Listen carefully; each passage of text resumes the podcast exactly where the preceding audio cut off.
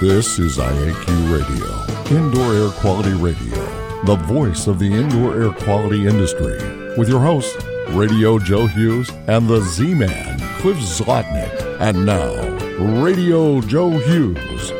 Good day wherever you're listening from, and welcome to episode 485 of IAQ Radio. It's Friday, November 10th, 2017, and today we welcome Joe Nagin, Home Building Technology Services of Kokona, Wisconsin.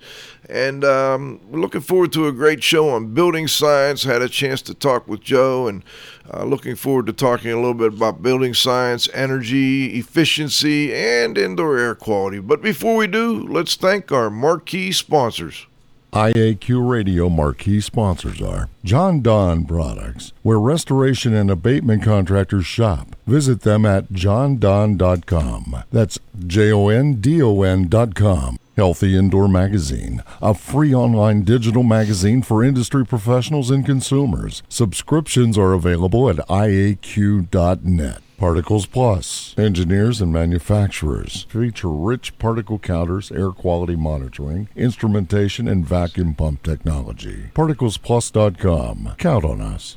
Okay, please be sure to thank our sponsors for their support of IAQ Radio when you inquire about their services or products. And last but not least, please visit the IAQ Training Institute website for the most current dates for the training you trust at IAQtraining.com. And last but not least, we do have continuing education credits available for those of you that need recertification for the ACAC or ABIH or any number of groups will accept the IAQ radio continuing ed credits, just email me at joe.hughes at iaqtraining.com. We'll get you out a quiz. All right, let's turn it over to the Z Man for today's IAQ Radio trivia question.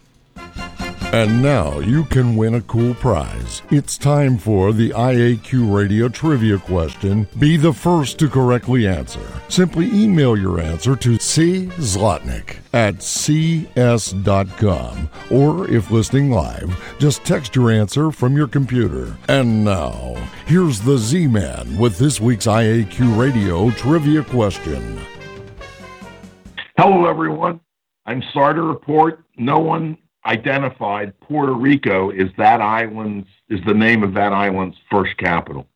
The IQ radio question for today, Friday, November 10th, 2017, has been sponsored by Ideas, the solution chemistry company creating unique solutions to odor removal, surface cleaning, and decontamination problems. Here is today's trivia question. Why is today November 10, 2017, important in U.S. military history. Before I go, I'd like everyone, tomorrow is Veterans Day, and I'd like everyone to just do something nice for a veteran. Back to you, Joe. Sounds good, Cliff. Thank you. Okay, today's guest is Joe Nagin of Home Building Technology Services. He's up in Wisconsin, and since 1985, he's been involved in residential building science research both in the United States and Canada. He's also been very active in statewide conservation efforts in Wisconsin. He worked with the Wisconsin Energy Conservation Corporation of Madison, helped to co author a nationally recognized Wisconsin Energy Star Homes program, where he served as the technical director. Uh, more recently, he's been working on the statewide Focus on Energy program, which is a, a newer program started in 2011 Currently in effect, they have now certified over 25,000 new homes collectively. All right, Joe, do we have you on the line? Yes, sir. Good morning. Good morning, welcome, and thanks for joining us. How did how did you get started back in the mid '80s? What what got you interested in building science? Did you start out as a builder, or uh, have you always done like a consulting? Well, that's the magic question, Joe. For years, I was heavy into uh, automobiles, car racing, engine building, things of that nature. So I always had a pretty good mechanical background and always wanted to know how things worked. And in 1984, I built a small little house out near my uh, shop in uh, local Wisconsin, Kokona, Wisconsin. And of course, all my friends were builders, uh, and they were giving me all this good advice about how to do this and how to do that. And we did most of the work ourselves, other than the mechanicals. And then after living in that thing for about a year, I was very unhappy with it. I wasn't comfortable. The utility bills weren't anywhere what everyone told me they should be. And I was just unhappy, and I thought, okay, there's got to be a way of figuring this out. Uh, there, you know, we can figure out anything on a mechanical device. And I got poking around a little bit and asking some of my builder friends who gave me information and advice during construction, and they said, "Well, heck, that's like everybody does it." And I thought that's just not a good enough answer. So uh, I dug in my heels and started looking around.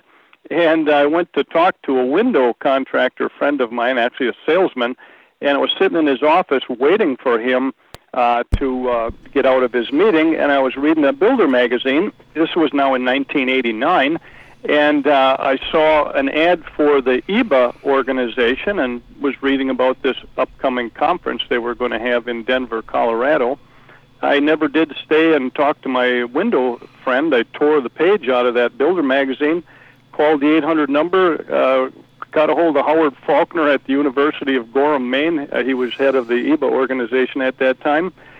Asked him if I could come out there as a homeowner and figure out how houses work. And in 1990, that's when I really dug in and uh, attended my first conference. So it was my own bad luck, if you will, that got me where I am today.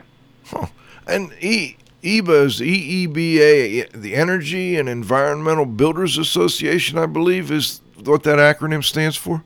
Yeah, I think that they might have tweaked that a little bit now. I think it's called Energy and Efficiency Building Alliance or something like that. But basically, the same organization in terms of uh, their goals. Yes. I used to see a lot about them in the you know earlier days when I started really diving into the indoor air quality in more uh, more depth. Um, are they still very active? Do you still co- uh, communicate with that group?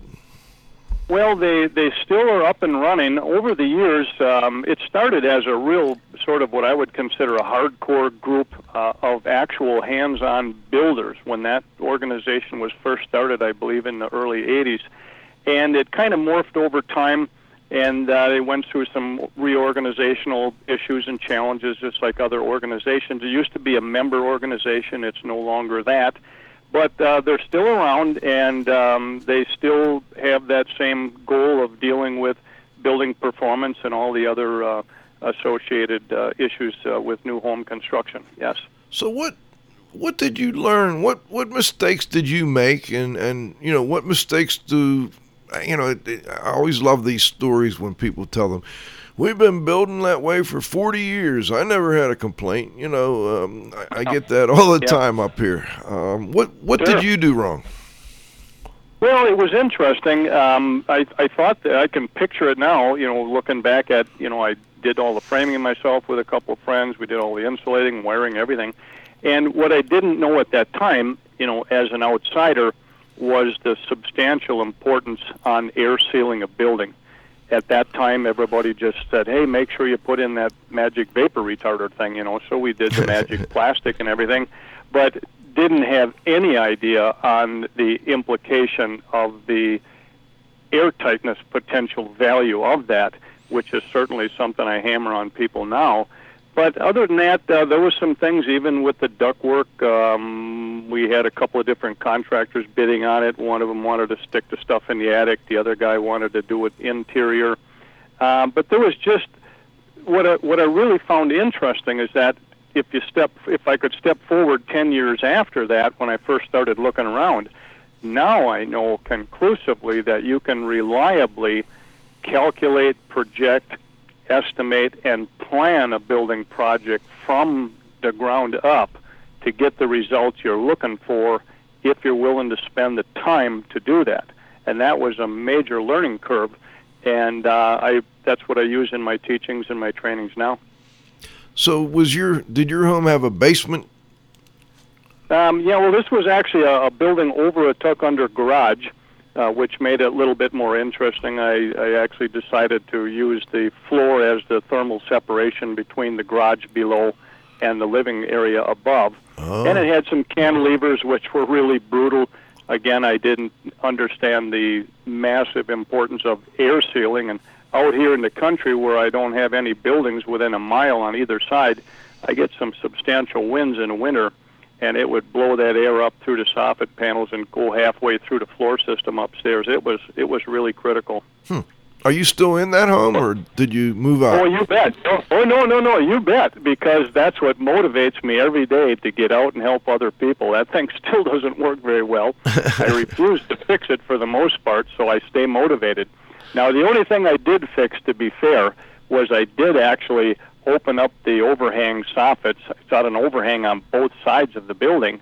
I did open them up and it was amazing. I expected the fiberglass batts to be literally blown out of position, capping off the end of the insulated floor, you know, that's directly under the living space above. Mm-hmm. Those fiberglass batts were still right in place where they were. However, when I fixed that, maybe six, seven years ago, I now knew that that was not anywhere near good enough. What I needed was a really thorough air barrier so I cut some half-inch uh, foil-faced foam and fitted up in between the trusses and foamed it in on both sides of the building. And it was like overnight, you could tell the difference. I used to get in the bathtub upstairs that was like maybe 12 feet in from the outside, and that tub was honking cold. and as soon as I got done putting that foam with that integral air barrier concept, that bathtub was just amazingly warmer. I mean, like right honking now. So it was neat to take some of the things that were definitely wrong with that building and start working on a few of them, uh, only to have a little bit more confidence in my teachings and our promotions on our program stuff as well. So it was good. So let's tell listeners a little more about you know what you do now. I know you've you've been involved with these programs in Wisconsin, but I, I assume is that as a subcontractor. Your your main business is the home building technology services. Uh, that's right, Joe. Um, I'm still a private, independent, single person, uh, one man business. I'm self employed. But when the public benefits legislation went through uh, in 1998 in Wisconsin, where everybody thought that that was going to come through from California, um, the state looked at um, changing over the responsibility of utility programs delivering conservation efforts they wanted to convert that to the private industry to relieve the utility companies from that responsibility. So I was already up and running with my consulting business, new home design consulting and performance evaluation. So I was contacted by Wisconsin Energy Conservation Corporation in Madison, a very large, nationally known, reputable organization doing conservation work. They asked me if I would help them uh, design a new home program so that they could bid to try and get that new home program at the start of the public benefits process here in 1999. So I helped them with that. We were successful in getting that. And then um, after they won the contract for that, um, the manager down there called me one day and said, "Hey, we got the contract for the new homes program. You want to help us implement that?" So I partnered with them at that point. I'm still self-employed. I contract to them, so I've been serving as technical director for that program since 1999, since it was started. And when we first started that, uh, we did it as a pilot project just in 23 counties for one utility company to see if we could actually pull it off, see if a private organization could actually pull off a new homes program. So we ran that for about two years, and then it was very, very successful. And then the, the State Public Service Commission told us then to take it uh, statewide. So, so I've been very fortunate. I still have my consulting business, I do a lot of private work, uh, but then probably 70, 75 percent of my time uh, is in support of our new home program.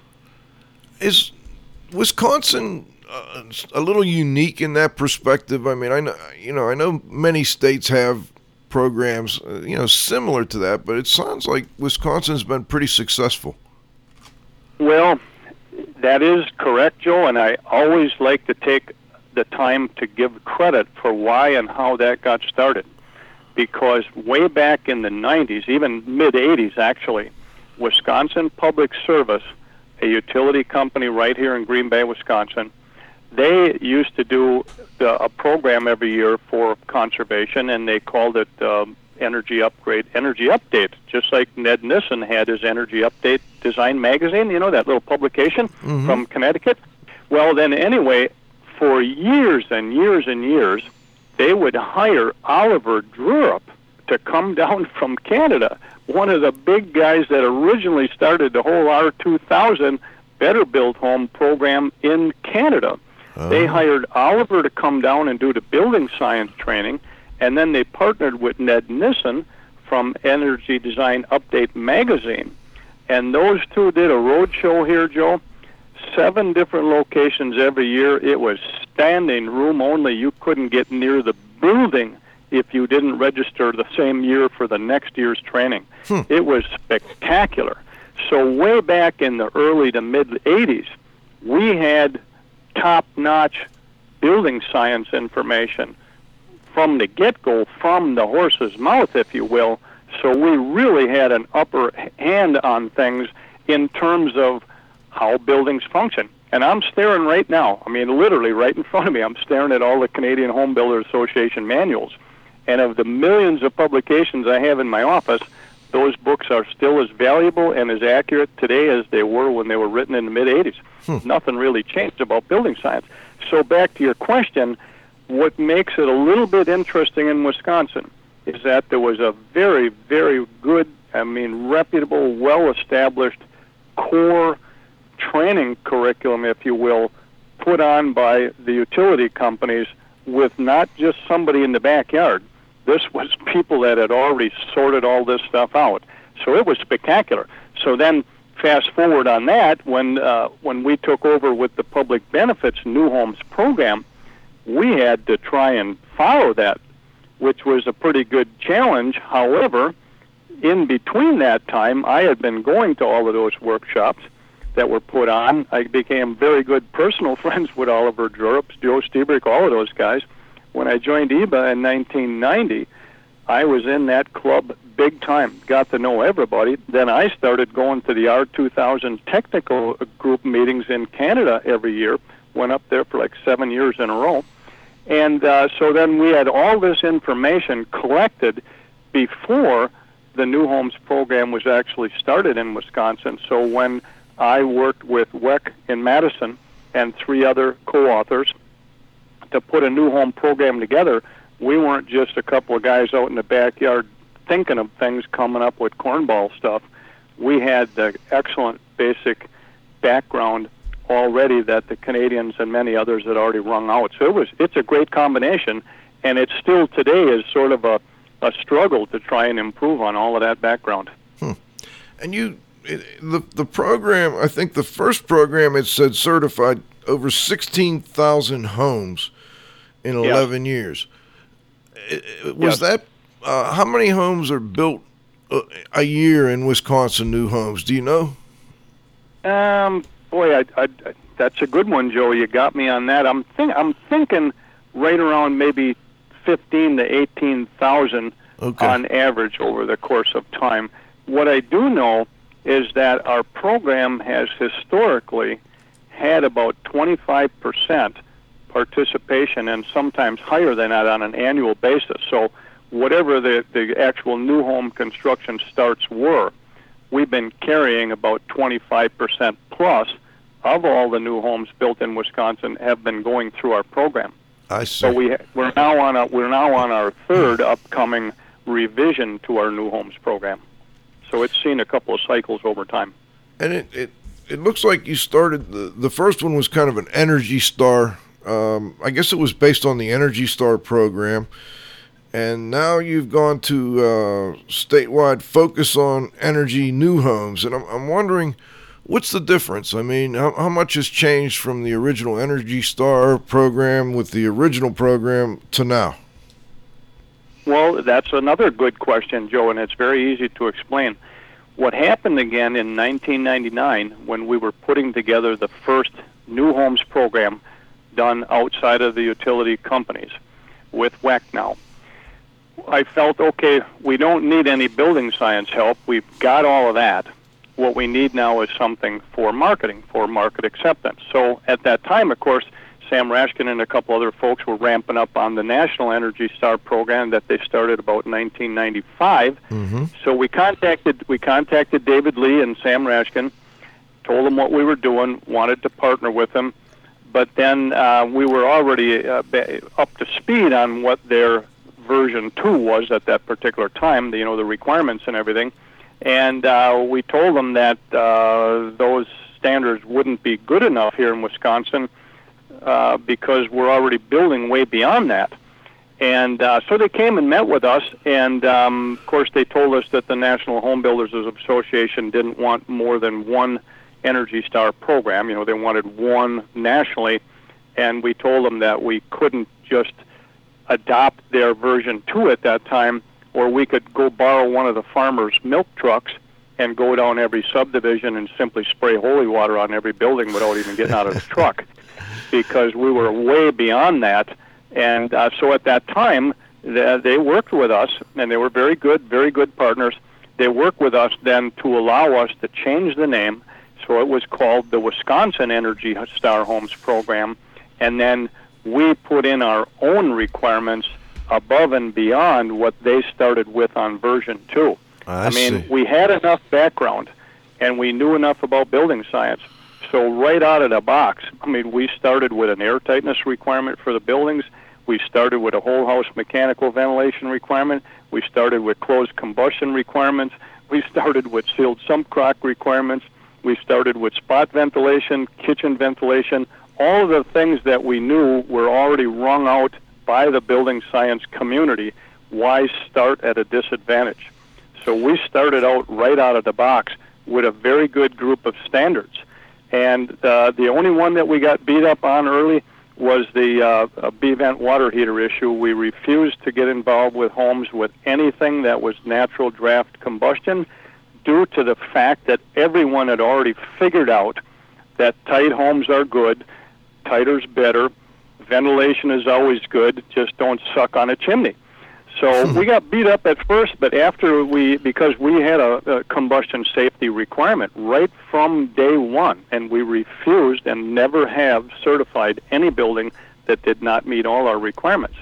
But once we got testing, Joe, it was really interesting because when you're talking about air, right, it's difficult. I mean, it's like talking about electricity. It's, you either got to have it in your head that you understand it because you certainly can't see it. But once we started showing the builders how tight their homes were, and that even turning on a, a typical vented range hood to the outside, how much it could depressurize a building, and then showed them that, and then showed them the federal depressurization limits for natural draft equipment then it wasn't much of a problem after that. They finally got it because they could see it numerically on testing. So we started out really good out of the box. So we were able to go from 1999 through 2010 as the Wisconsin Energy Star Homes program using the HERS 86 requirement that they had at that time when they were still going the other way, right, towards 100. And uh, but then when the version 3 came out around 2010, uh, the builders here pretty much had a riot. And um, we had Sam uh, come in a couple of times to talk to our builder partners, and uh, they just refused to pay the raters to do paperwork. It doesn't change the building. Uh, some of the other requirements that they had, our building community just said that uh, that's unacceptable to them so we couldn't come to an agreement on something in the middle, and they were pretty much determined it had to be V3 or nothing. Uh, then we parted with Energy Star in 2011 and started our own, which then went from a Wisconsin Energy Star Homes program to simply focus on energy, new home program. Didn't miss a beat, didn't miss a beat, didn't lose one builder, all the issues where people felt that Energy Star had such a compelling argument to participation that we would fall off the face of the earth if we lost that recognition. Not one builder left, not one builder at all. In fact, our participation has gone up ever since. Hmm. So that's you, pretty interesting. I, I got several questions. I want to try and organize this a little bit. Let's let's start with um, the original program when you were still part of Energy Star Homes program. Sure. How how uh, you, said about 25% of the new homes um, were, you know, part of that program. The other 75%, right. they were just building your basic code home? Yeah, um, but again, uh, that that is correct in a generic statement there, Joe. Okay. But what's interesting again is I want to I want to refer back to all that training that was done here by uh, the utility companies since the mid '80s. So we often see this right in magazines. I'm just reading Martin Holladay's new book, Musings of an Energy Nerd. Very good book. But it's interesting, right? It's often quoted that you know people that are only building to code are building the worst home that's legally possible. I find that personally offensive because hmm. if it's done correctly, those buildings can haul the mail against other people that do all kinds of interesting additional things and then don't put things together correctly. So, yes, you're correct. The other 75% are building to our state code. We are one of the few states in the country that actually has code enforcement, by the way. So our codes may be behind numerically in the national code cycle, but there is actually code inspection. And I'll tell you what, some of those homes are very, very well done, and we know that to be true. We just did a market characterization study here this calendar year. Yep. So how how do you get the consumers in Wisconsin to recognize, you know, that um, the homes that are part of the program are built in a way that is going to be a little more energy efficient and uh, probably more, you know, they're going to last a little longer, etc. How do you do that? Well, that's always been a challenge, Joe, and I think uh, any other program implementer around the country, regardless of what their program is, has the same challenge, and it makes it even more difficult to do that marketing pitch if your baseline homes are already pretty good and if they're not coming apart or terrible like most magazine publications would indicate that they are. Mm-hmm. But back to your question, we still used a lot of the the uh, uh, sort of the promotional material that uh, we partnered with Energy Star at first. You know, having a consultant uh, slash resident Rater. Here we call them consultants instead of using the word Rater. So we still market that, hey, if you want to know numerically if something would be a good idea on your particular building, such, you know, say you want to add R5 to a house you're going to build anyway. If you want to know exactly, given our fuel cost, our building practices, what that would do on your unique home for you, the homeowner, we can model all that because every one of our program homes, 100% of them, since day one, have always been modeled using the REMRate new home software. They've always had site visits during testing. I mean, site visits during construction to verify that things were done with a report to the builder during construction, and we've always tested every building. So over time, we've built a pretty good credit, credibility base that, that most of the home builders now that know what the program does, and if we get a few minutes of time with a homeowner, we can show them the advantages of building a home through the program and in many cases, in addition to some of the uh, requirements that we have that are not part of the code, we can show them that, hey, you may actually be able to build that home more cost effectively than what you were going to do just by grabbing stuff off the shelves or looking on the internet and then telling your builder you want this, you want that, you want that. Nobody models things for performance outside of our program, but we do on every home but it's still a challenge. Yeah, hmm. and then of course the our, our statewide effort has some incentives available too for homes that are certified, so it does offer a little bit of financial reward at the end. Okay, so you get a little bit of an incentive there, and what yeah. about with with the new uh, program? Uh, how are you marketing that new program? The focus on energy new homes is that something the utilities are helping with, or uh, the state? Oh, well, actually, Joe, that's a good one too because the tagline uh, for Focus on Energy is partnering with Wisconsin utilities because we are a partner with the utilities, but we are delivering the services, you know, privately. But the marketing is still pretty much the same. Um, we have online marketing, we have publications, brochures, and so forth. We do home shows, and then uh, most of it's pretty pretty small in terms of the marketing effort uh, luckily, since we've been around this year now for 15 years, over over 15 years, we've got a core group of followings in the building community. The other thing that happens, Joe, is that because we do so much training and very good training, if I might say, uh, that building tradespeople might be an insulator, framing contractor, HVAC contractor, electrical guy, plumbing guy, shows up to one of our trainings and then gets a little taste of what we're all about in terms of the program, who we are, our background, our credibility, the actual things that we represent. They find a kind of work as sort of our our background uh, marketing core as they pitch their products and services to consumers and builders we're hoping if they've had a good experience working with us on one of our projects, that they'll also pitch the program. And I would say a lot of our referrals come from that word of mouth. And I'm, I'm, before we go to halftime, we're going to go to halftime here in just a moment. But before we do, I live in um, rural Pennsylvania here, and I'm, I'm served by Rural Electric Cooperative. And I, I know a lot of Wisconsin is rural as well. Have the rural electric cooperatives been working with your program as much as the, the big guys in the cities? Well, uh, that's another great one, Joe. Early on, um, some of the rural co-ops, as I understand them here, you know, that only have electricity as a product, right? Right. Most of the other major players have gas, natural gas, and electricity.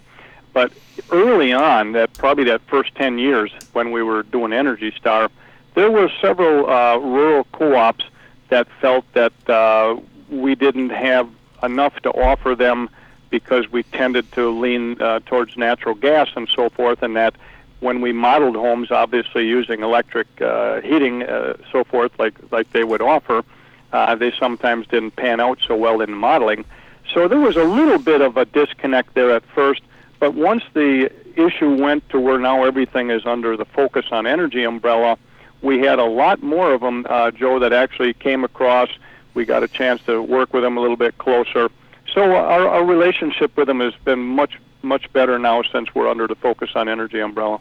Gotcha. Well, Joe, thank you. Uh, we're going to be back. We have to stop and thank our sponsors here at halftime.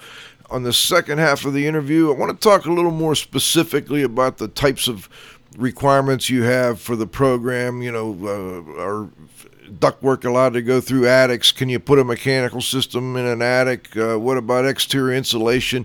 So we'll get into a lot more of that after halftime. We'll be back with our guest Joe Nagin in about uh, 90 seconds. IAQ Radio would like to thank our association sponsors. The Indoor Air Quality Association, a nonprofit multidisciplinary organization dedicated to promoting the exchange of indoor environmental information through education and research. Visit them at iaqa.org. Gray Wolf Sensing Solutions, who use advanced sensor software technology and embedded computers to provide superior environmental test instrumentation. Visit them, wolfsense.com. IAQ marquee sponsors are Jon-Don Products, where restoration and abatement contractors shop. Visit them at jondon.com. That's J O N D O N.com. Healthy Indoor Magazine, a free online digital magazine for industry professionals and consumers. Subscriptions are available at iaq.net. Particles Plus, engineers and manufacturers feature rich particle counters, air quality monitoring, instrumentation, and vacuum pump technology. ParticlesPlus.com. Count on us. Okay, we're back. We've got the second half of our interview today with Joe Nagin, and it's been very interesting, Joe. What I, what I'd like to do now is get into some specifics, and um, let's start with the differences between.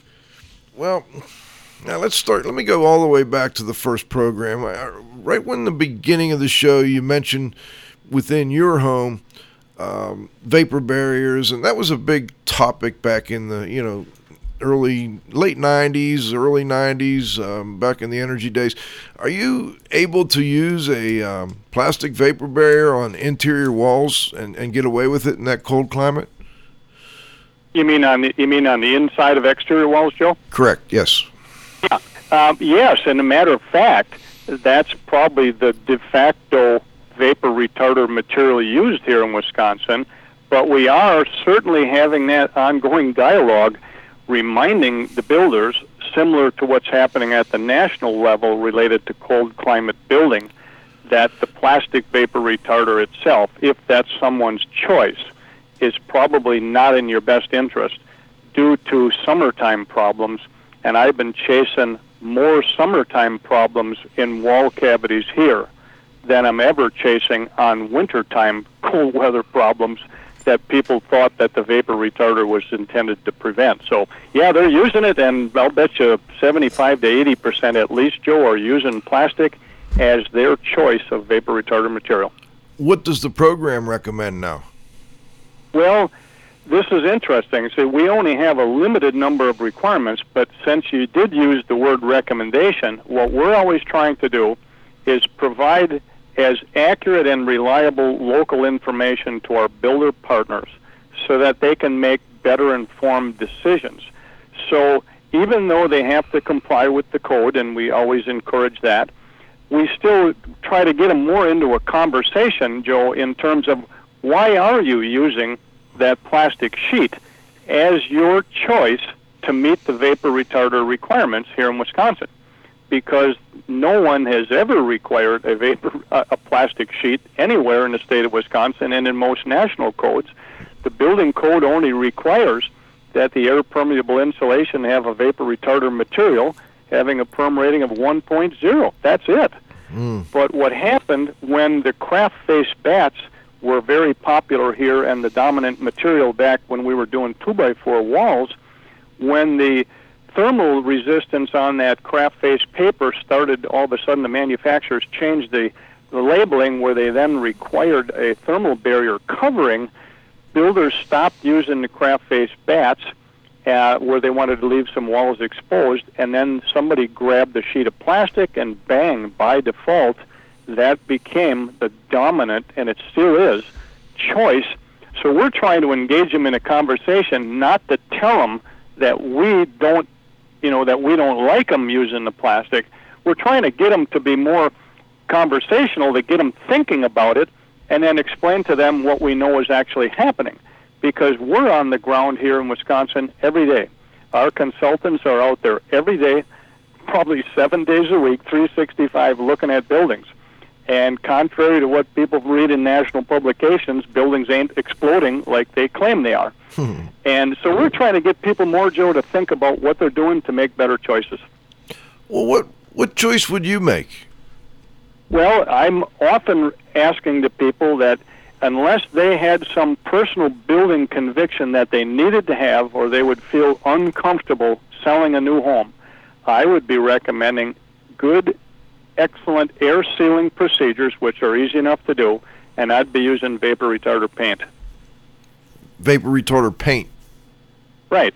Because okay. it's always been an option here in the state of Wisconsin, and it is everywhere else. So on the drywall, you, could, you, you, you paint your yeah, drywall? Yeah, okay. you could, yeah, yeah, you could use vapor retarder primer or vapor retarder paint. Now, I got to give our code credit here, Joe, because in Wisconsin that's always been allowed as an option, which is why we continue to ask the building community, why are you putting that piece of plastic up there?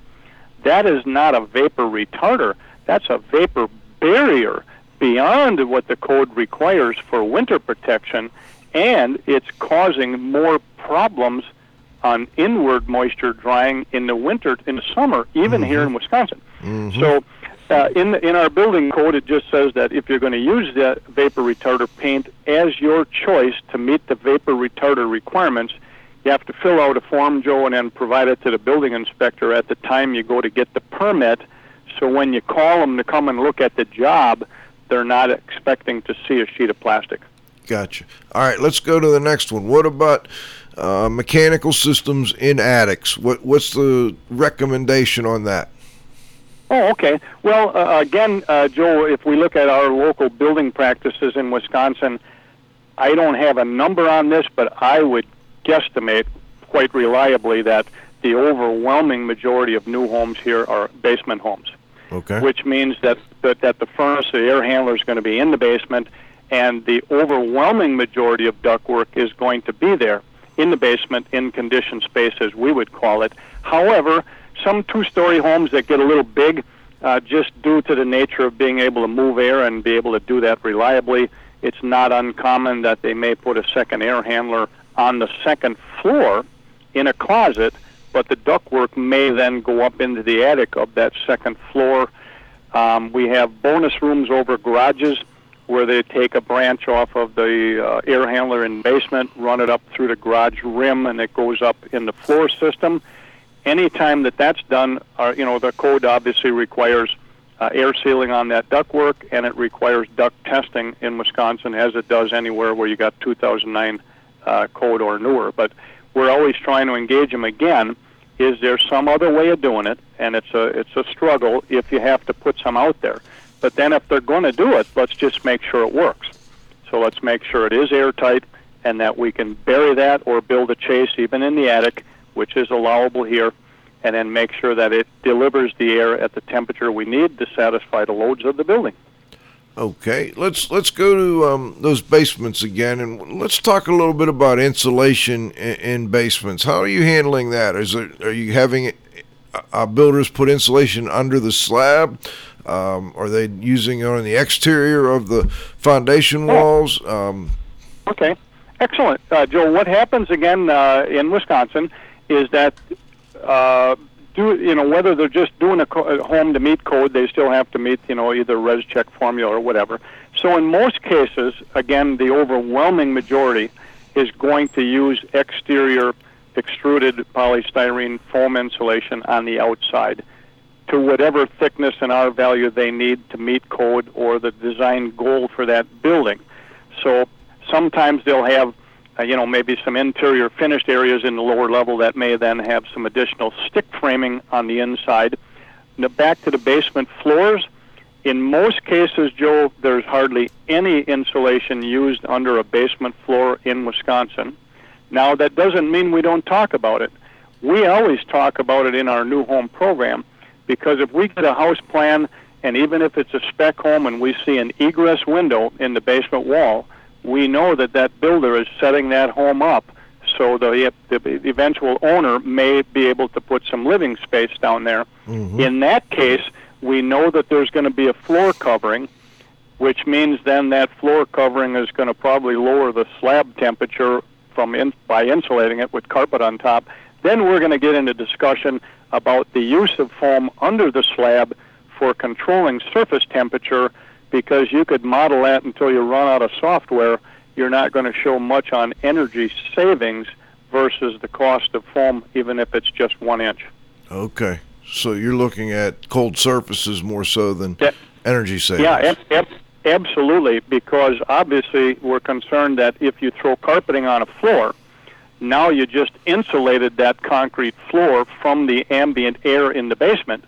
And if the concrete is sitting on gravel, touching the soil below at 55 to 60 degrees, it's going to want to drift towards that temperature. So the water vapor in the basement air can freely go through the carpet fibers and touch the top of that slab, which na- now may be cool enough to cause it to sweat out, especially even if it just gets a little damp in the summer if they have basement windows open. So we're we're always recommending it for comfort even if they're not going to insulate, uh, you know, carpet the basement floor, it does help with radiant heat transfer from the floor above, which is uninsulated in Wisconsin homes.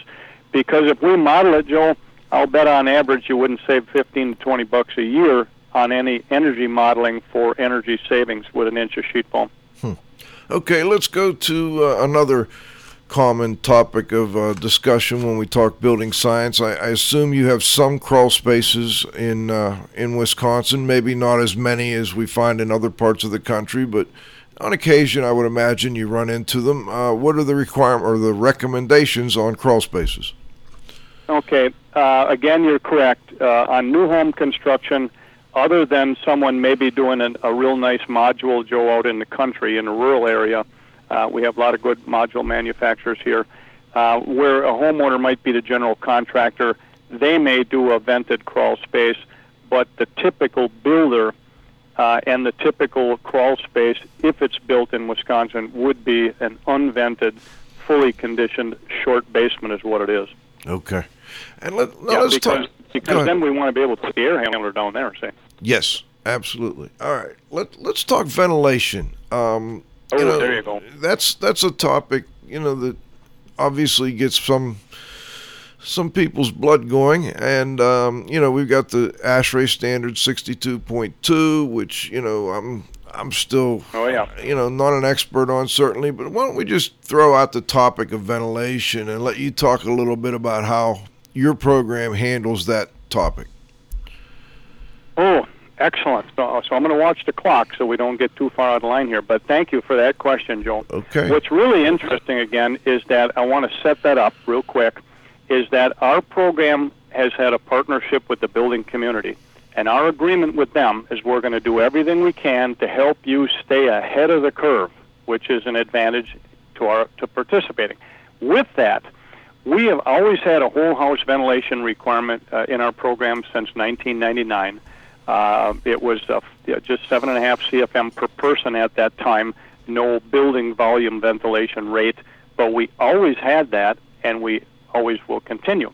Now, what happened was, as we were watching things go by over the years, and we saw the first ASHRAE 62.2 coming out, right, when they first started the 62.2 series, we decided, hey, let's take a look and see what our current group of homes look like, because we were out, you know, for like four years. So we actually, at that, in 2002, we hired the Energy Center of Wisconsin, real good uh, nationally recognized research organization now called Seventh Wave. Anyway, we hired them to look at a random sample of our program certified homes, of which they selected the homes. We didn't cherry pick anything.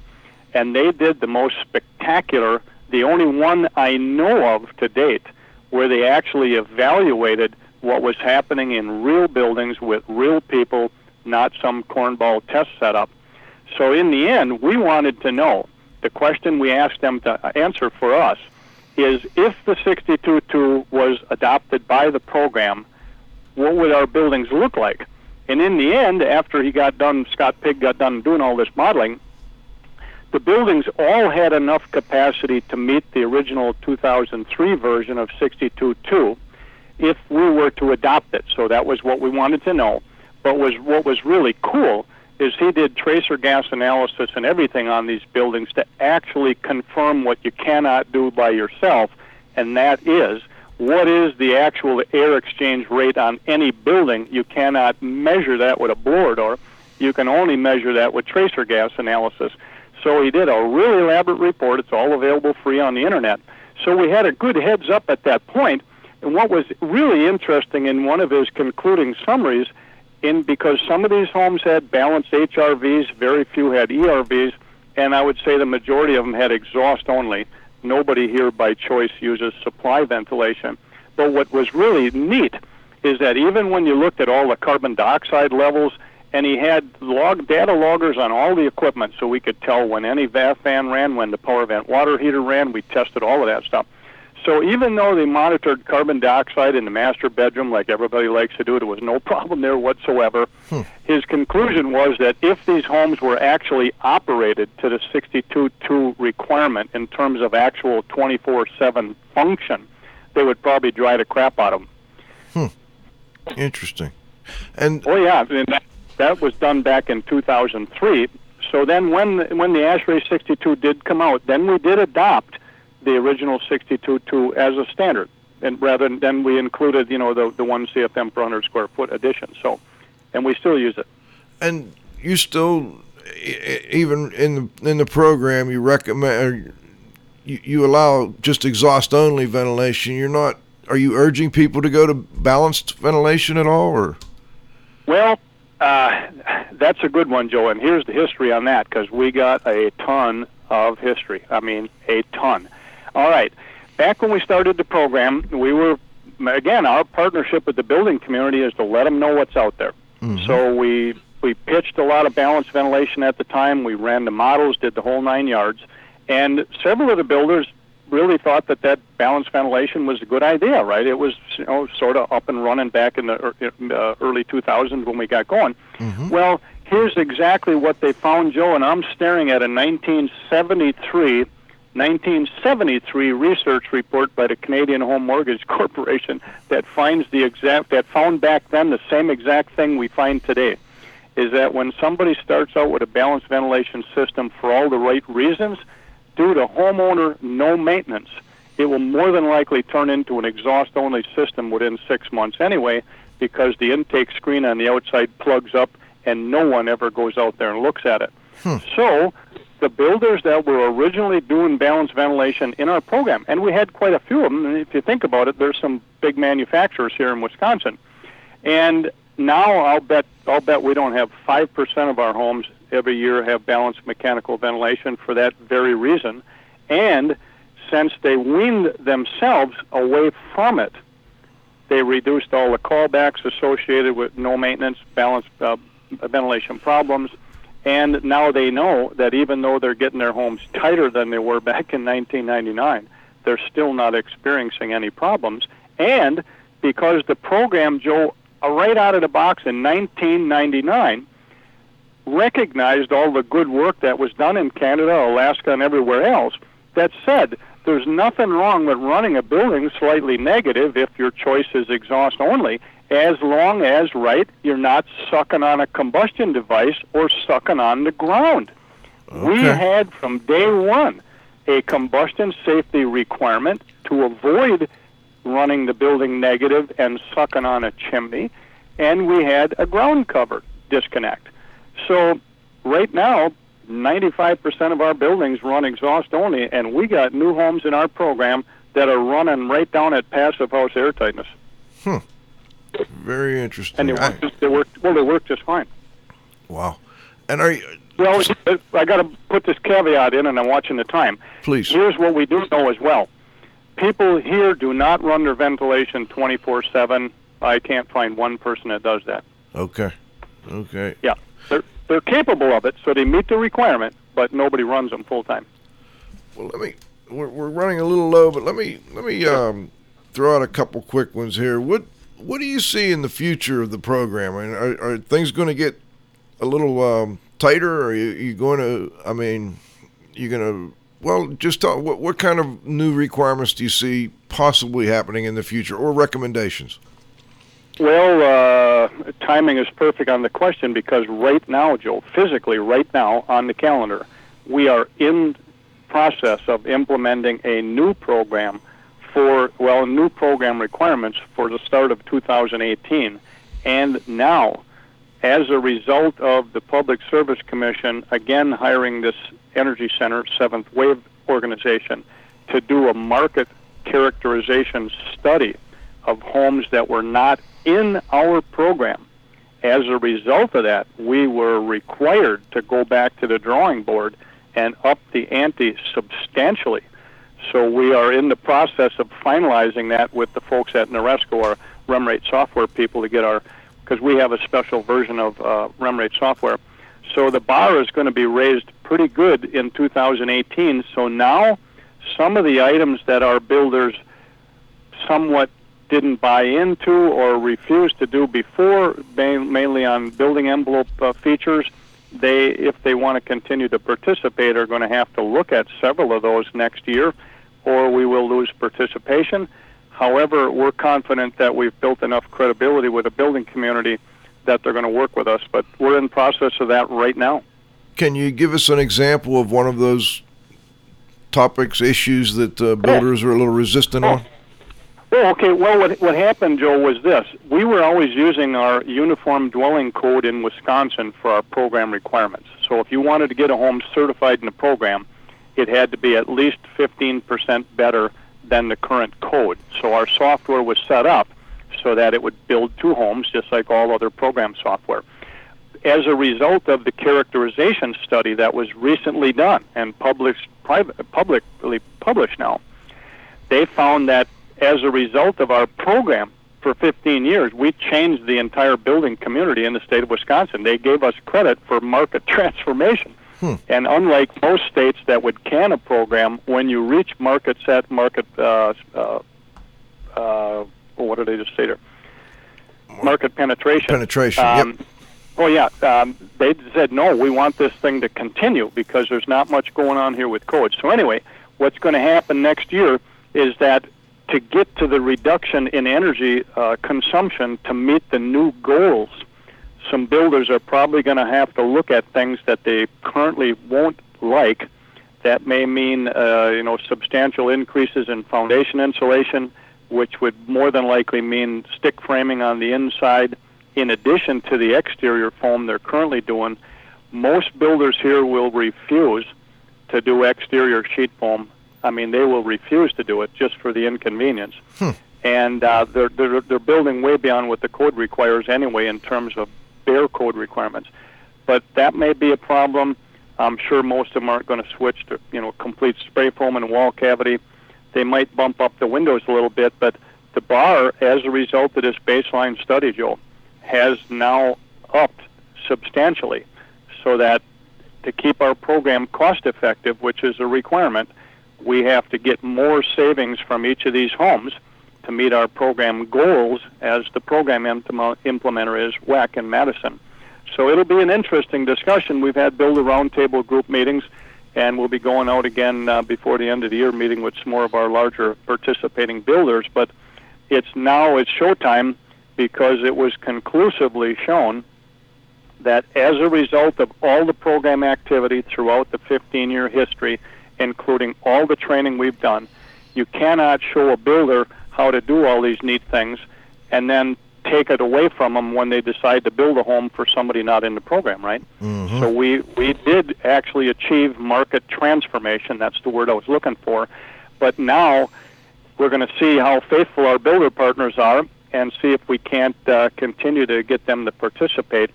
Uh, we were able to leave a certification level in there so they could continue with certification, the consultant modeling, the site visits, the testing, and certification documentation without incentives as to see if we can get them to carry over. But on the certification levels two, three, and four that have pretty substantial financial incentives, they're going to have to ratchet up the building somehow to get more savings to meet those thresholds. So it's, it's going to be a very interesting year, uh, coming from where we were originally to where we were the last six, seven years. Going forward, it'll be interesting. And uh, to shoot us in the foot a little bit, they're giving natural gas away here, so that doesn't help either. They're giving it. Uh, so the prices are really low on natural gas. Oh yeah, about, about fifty-eight cents a therm. Wow. Okay.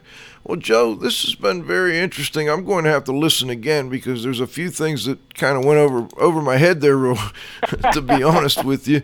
Um, yeah, I get a little confused, and I, I really appreciate you joining us and uh, look forward to talking more in the future. B- before we go, is there anything you'd like to add? I mean, I guess the one question I really didn't get to talk to you about, you, you kind of implied as far as the costs, you know, um, what's the cost difference between a, a, a, home built that meets the program recommendations and one that just meets the uh, typical code requirements in uh, Wisconsin? Well, it's a very popular question and one that I still don't have a, a reliable one answer for, Joe. It all depends on what the builder's currently doing, right? Mm-hmm. A builder may be, may be doing way above code, which most of them are, and they may only need to do one or two small items to get in the program on the entry level but there is a cost to have the, the consultant work with them, you know, do the REM/Rate modeling, the you know, consulting, testing, all that. That ranges anywhere from 350 to probably 600, 700 dollars, depending on what the builder is looking for. Uh, and then any additional construction cost, um, that depends on what they're doing, which again is why I mentioned earlier that unless people are doing some sort of energy modeling up front, and people can argue about the accuracy of modeling, we feel it's very reliable for what we're doing, and we have that field verified here.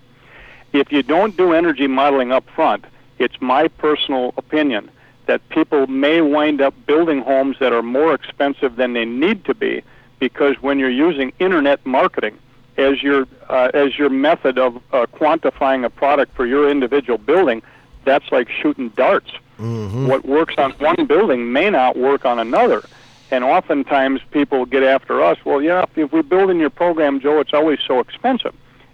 I believe it's actually the opposite because some people will spend a boatload of money on a component that they believe is going to make a major difference from the reference point that the builder would use anyway.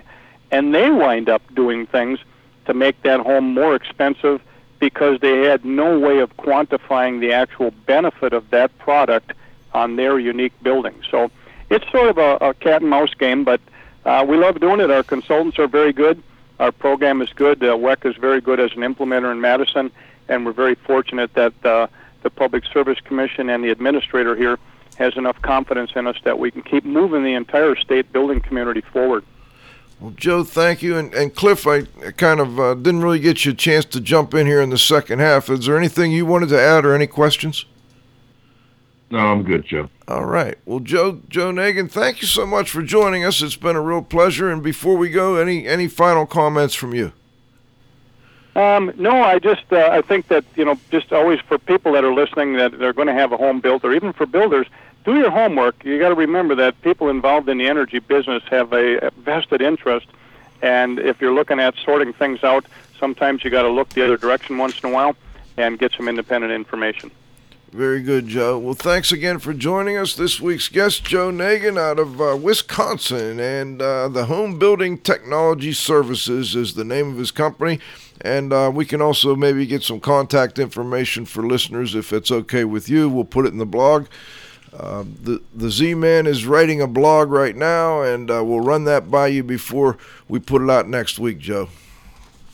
Excellent. All right. Thanks for having me. Let's do this again. Thank you very much, and uh, we'll definitely take you up on that. It was a great interview, very interesting.